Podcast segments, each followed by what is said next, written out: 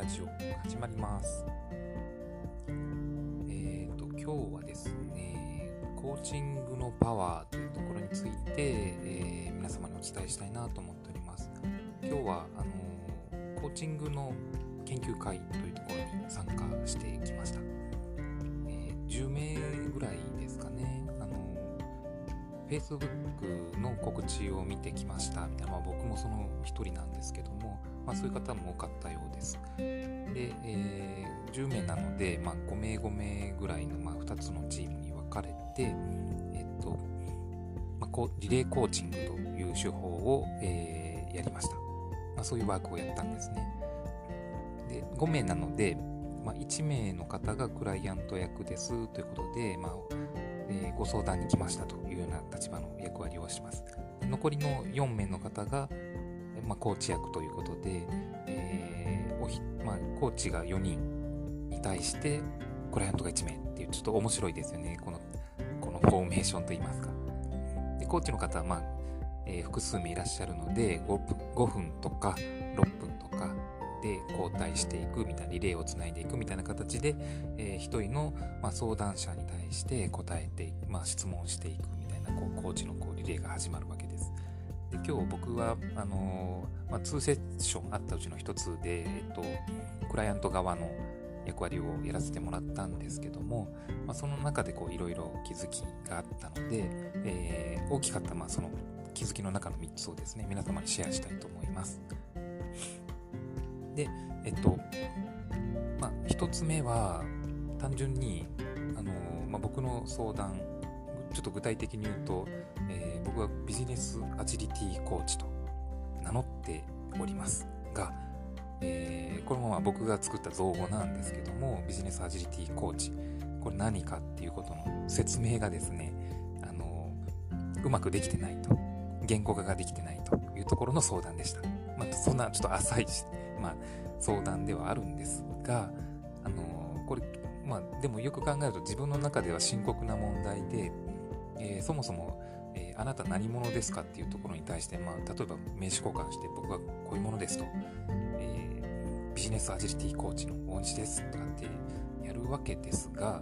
えそもそもビジネスアジリティコーチ、もうちょっと聞き慣れない言葉がいくつか並んでるかもしれないという場面で、あの正しくこう伝わらないであったり、興味すら持ってもらえないかもしれないっていうことなんですよね。で、これって結構ビジネス的にはピンチな状況かなと思ってまして、もっとこう分かりやすいワーディングを考えた方がいいのかもしれないんですが、僕の中で今時点ではこれが一番自分のやりたいことにこうしっくりくる、えー、ネーミングかなと思ってビジネスアジリティコーチと名乗ってます。で、多分今これ説明しようとするとうまく説明できない状況をこう露呈するわけなんですけども、まあ、ビジネスはまあ分かるとして、アジリティって何だと。えー、まあなんかいろいろ話をするとサッカーされてる方とか、まあそういうスポーツされてる方はアジリティっていう言葉、まあ馴染みがあるかもしれないんですが、ビジネス上でのアジリティなんですよね。で、えー、僕の、まあ、そもそもの起点は、あの、ソフトウェア開発におけるアジャイルっていう世界観です。アジャイル開発です。で、えー、アジャイルが何かっていうのをご存じない方にこう伝えるのちょっといろいろ説明しないといけないんで難しいなってこれまあ僕の理解がまだ浅いからかもしれないんですけどもあのまあいろいろなんていうんですかね、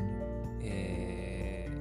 ー、イメージ的にはこう PDCA 的なこう計画駆動で回すよりも、えー、それもチームでやっていくえー、人と人とのコミュニケーションの中で出来上がっていくものの方がこうクリエイティビティが高いし、えー、最終的にはお客様のためにこう価値を届けられるいいものができるんじゃないかなというような発想のものなんですね。でそういうのをこうビジネス、まあ、ソフトウェアだけでなくていろんな世界でこう使えるんじゃないかなと思ってビジネスアジリティコーチというのを、えー、名乗ってるわけなんですがそもそもその説明が今言ったように長くなっちゃうので、えー、ダメですよね。えー、自己紹介した時にこんな説明してたら多分ダメなので、なんかこう、5、7、5ぐらいでこう説明できるような、えっ、と、まあ、例えば小学生にもわかるような言葉だったり、おばあちゃんにも通じるような、えー、伝え方みたいなものをこう磨かないといけないんじゃないかなとは思ってます。まあそういう相談をしたんですね。でそういう中で、えっと、いろいろ相談聞いてもらってめっちゃスッキリすっていうのがコーチングのパワーの一つ目なんですけど、二つ目は、まあ、自分の思考の枠になかった想定してないような質問がこうバーンと飛んでくることがあるんですよね。で、今日はそれがこう、3つぐらいコンボできて、もう頭がクラクラするみたいなことがあったんで、ちょっとコーチングのパワーをこう肌身で感じたっていうことなんですけども、えー、まあ、そもそも、なんね、想定してない質問って、例えばどんなものかっていうと、えー、色に例えられる。できてますね。すいません。えっ、ー、と、大西さんがこう、理想とするイメージの色って何ですか？みたいな。うんえ、色ですか？ってちょっと思っちゃったんですけど、えー、僕はその時に、まあ、そばにあったこうソファーのクッションの部分が、えー、薄いグリーンだったんで、あ、こんな感じかなと思ったんで、こういうちょっと薄い緑色ですとかって言いました。で、次に来た質問が、え、えー、と、なんですかね、一番嫌な状況っていうんですかね。で、ど、どんな色ですかみたいな質問だったと思うんですけど、僕は、えー、手元にあった資料に、赤色があって、えー、赤い色のイメージを、まあ、まず持ったんですね。赤い色だけどもうちょっとこうオレンジも混ざってるようなこうドロドロした、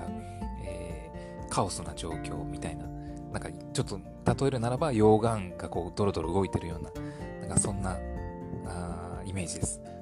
で、えっと、なので、まあそ、そういうことを答えるわけですけど、なんでそんな質問されたかもよくわからないんですよね。で、次に来た質問が、じゃあその理想の色になるためには、どういうことやったらなれそうですか？みたいなこう質問が来て、あ、そう来るのかと思ったんですけど、えー、僕が答えたのが、えー、種をちょっとずつこう巻いて、えー、芽を、芽が出るまでこう育てるしかないんじゃないかなと思ってますと、みたいな話をしました。で、芽が出て、えー、大きくなってくると、僕がこう、いいイメージで持ってる緑色がこう増えてくるみたいな感じですよね。で、ああ、なるほど、こういう風に僕の中では、えー、色が繋がってるんだ、みたいな感じがこうあって、えー、全く想定してなかった質問に対して答える中で、まあ、自分が持ってるこう自分の成長イメージっていうんですかね。自分がやりたいことのイメージがちょっとこうビジュアルで見えた気がしました。これをなんか通常ありえないというか、なない、あの、問いに対する答えと、こういうやりとりの中で気づくものでした。これすごいパワーだなと思いました。で、えー、3つ目がですね、あの、結構、あのー、なんでしょう、条件反射的なのかもしれないんですけど、人はこう質問されると答えるようにあできているのかなと思いました。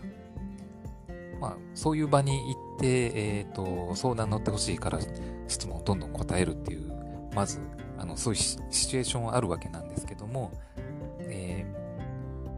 ー、さっきのような、すごくこう、抽象度高い色に例えたらみたいな質問が来ても、頑張って答えようとするんですよね。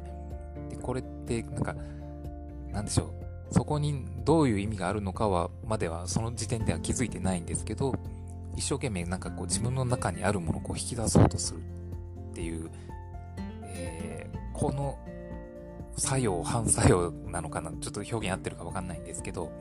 えー、そういう問いかけに対する、えー、作用が、なんていうんですかね、うん、気づきを得られるような、こう、場ができているような循環を感じました。で、えー、ちょっと抽象度高くてあの伝わりにくいかもしれないんですけども、えー、とにかくこう僕,、まあ、僕の中ではコーチングのパワーっていうのを感じたんですよね。で、え、ー、とまあ、そういうふうにこう頑張って答えようとすると自分の中の蓋をこう外して答えるしかないみたいな状況とかも生まれるわけで、えー、なんかこう蓋してたところを開くみたいな効果ももしかしたらあるのかもしれませんね。えー、このコーチングの、まあ、研究会は毎月やってるそうなので、今日僕2回目だったんですけども、また行きたいなという、なんかすごく素敵な場でした。で、えというところで今日は以上としたいと思います。おやすみなさい。